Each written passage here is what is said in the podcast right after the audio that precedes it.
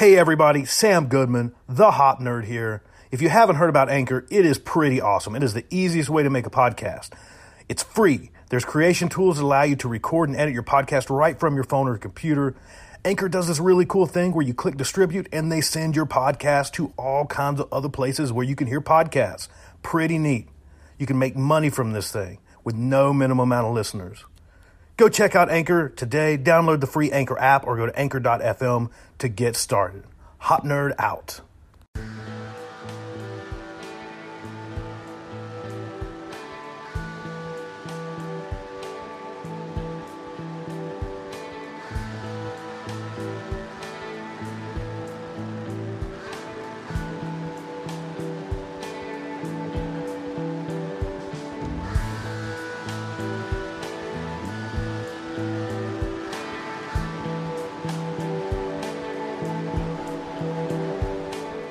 Hey everybody, Sam Goodman, the Hop Nerd, coming to you as always from sunny, beautiful Phoenix, Arizona.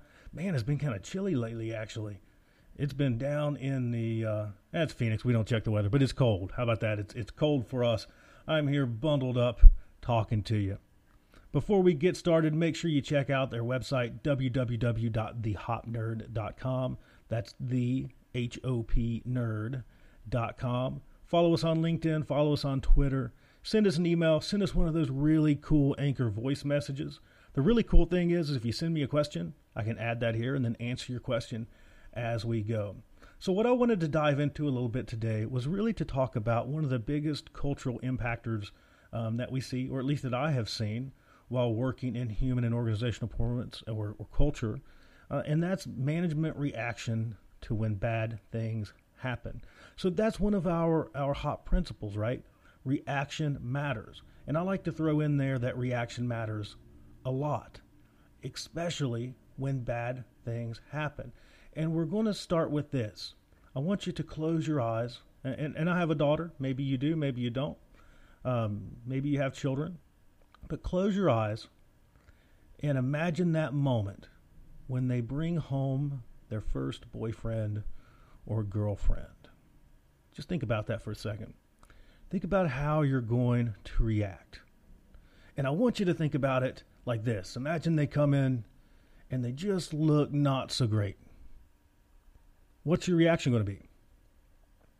And I'm painting that picture for you because that reaction will determine whether or not you ever meet the next one, right?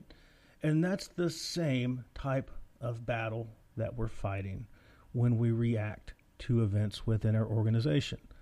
The way that we react to that bad thing happening will dictate whether our employees will ever tell us about anything else, at least the things that they don't have to tell us about.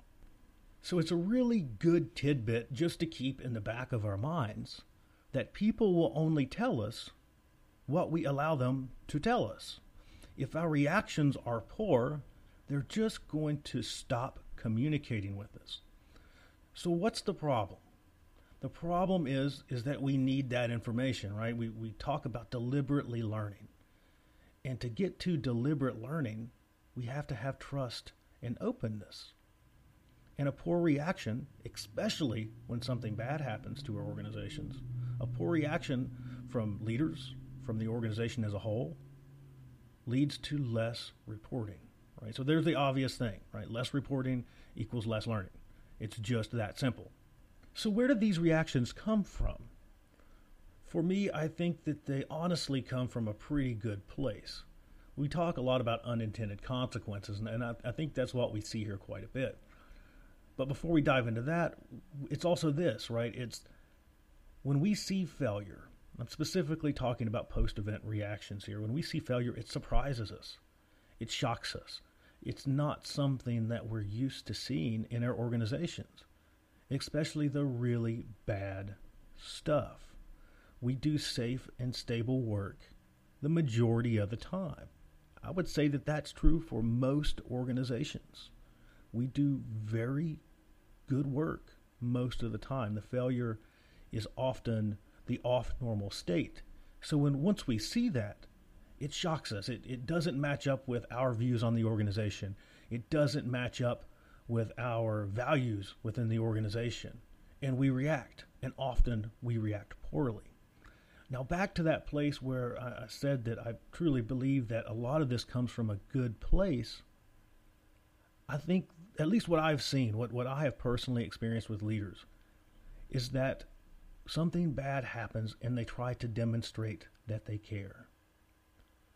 They try to demonstrate that they care almost too much. It's like I'm giving you lots and lots of fun visuals today, but it's like the little kid that, that has the, the the the little Easter the Easter chick, right? And they just love it. It's so warm and fuzzy, and they love it, and they care for it so much, and they squeeze it and squeeze it and squeeze it until it it's it's it's no longer anything that resembles an Easter chick, right? I think our leaders do the same thing. They really care about our people. They care a lot.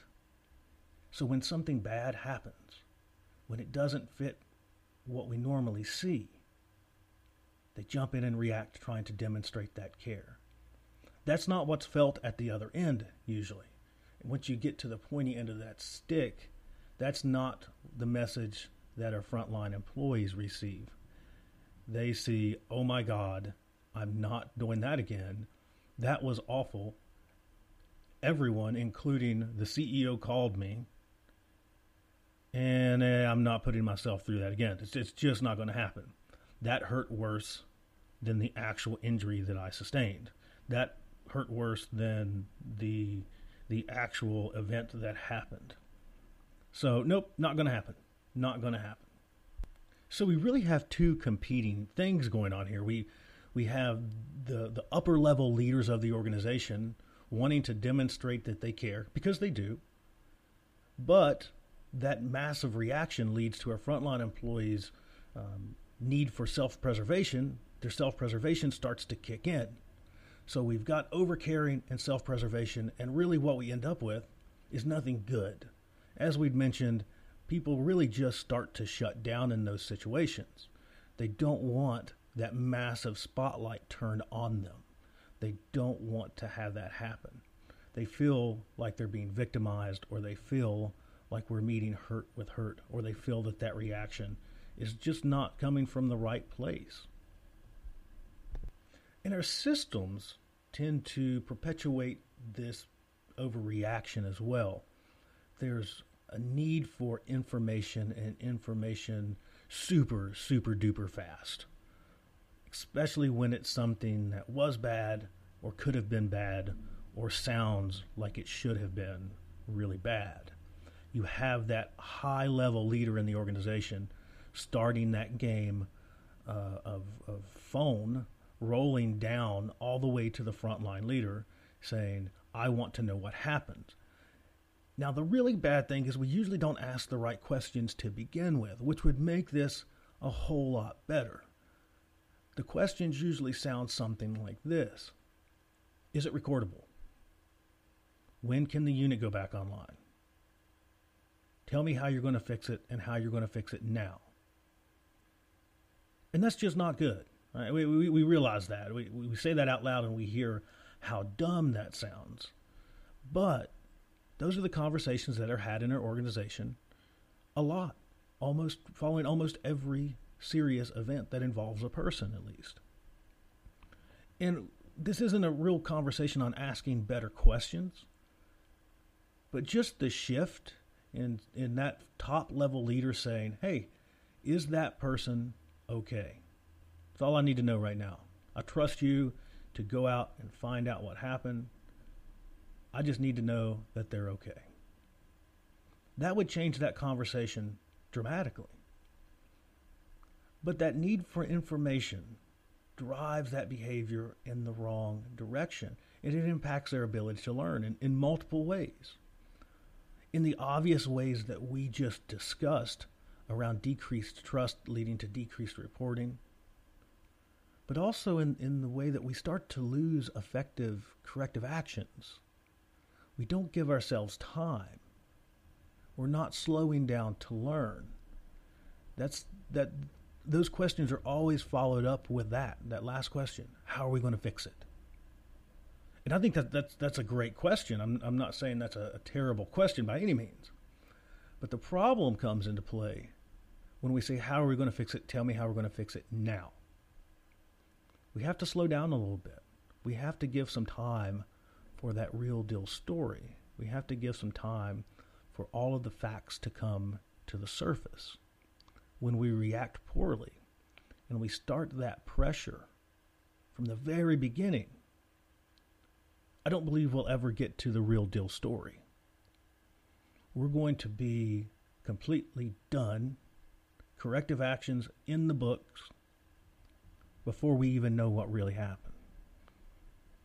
At least that's what I've seen. What have you seen? I, I would really like to hear hear your experiences with that within your own organization. A lot of times, I've seen that come through in, in different ways. We kind of stick to that blame, shame, retrain, retrain model. We do a lot of stand downs, right? Uh, we, we say, well, who was it? How bad was it? We got to fix it now.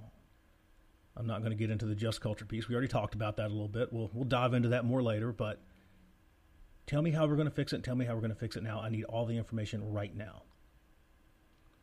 And we, our folks that are at the pointier end of that, trying to come up with those actions, they put in what they have and that's we stopped work, we got everybody together, we read them the procedure, we did a stand down, we put together a really cool little PowerPoint, and we found some cool YouTube videos, and we fixed it. And we know that's not a fix. So not only does that impact our frontline employees negatively with that reaction, but in a roundabout way, our leaders, our other professionals, our managers that really do want to change some things for the better don't have time to. They feel disheartened because they know just as well as we do that that stand down accomplishes absolutely nothing. So let's get a little deeper here. Our underlying assumptions dramatically impact our reactions. Our assumptions, both organizationally and individually, they lead to those exposed reactions. So if we view human error as a choice, we're going to blame. We're going to view our systems as inherently safe. And if it were not for the actions of this person, this bad actor, then nothing bad would have happened. We wouldn't have the outcome that we have now. It's not our fault. It's not the system's fault. It's that person's.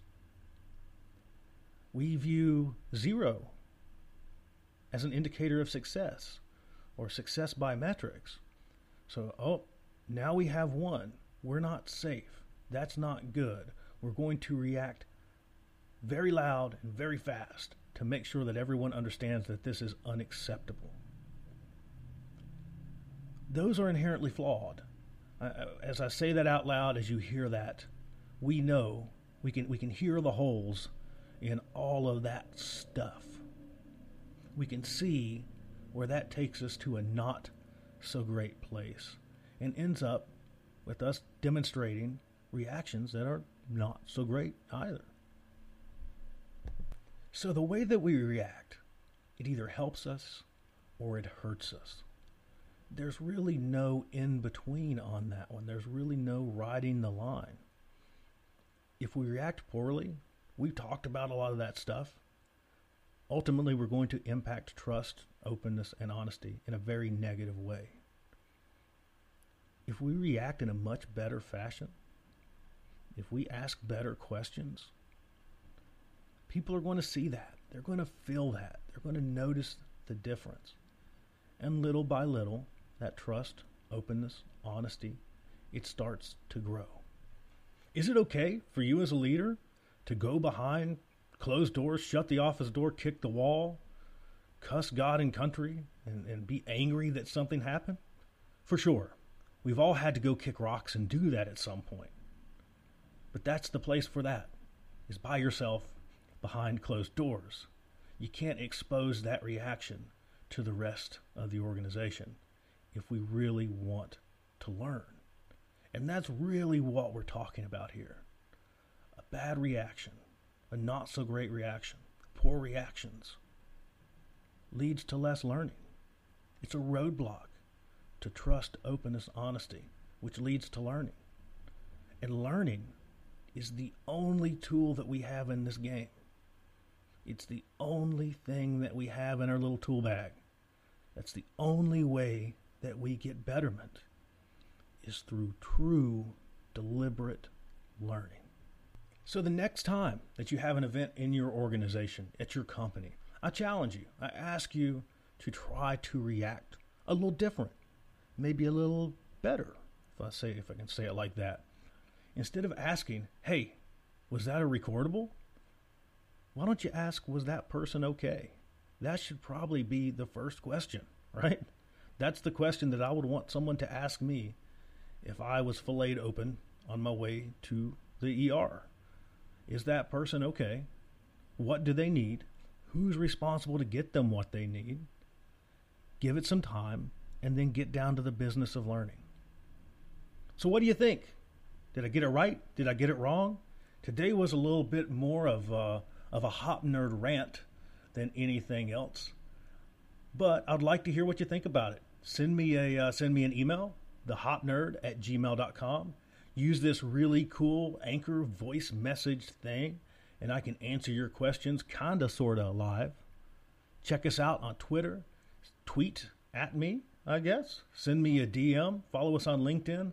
All that fun stuff. I would love to hear from you. I would love to hear some ideas for content, some ideas for topics. I love asking questions. Ugh, I love answering questions. There's my error for the hour. Look forward to hearing from you. Until next week, this is a Hop Nerd signing out.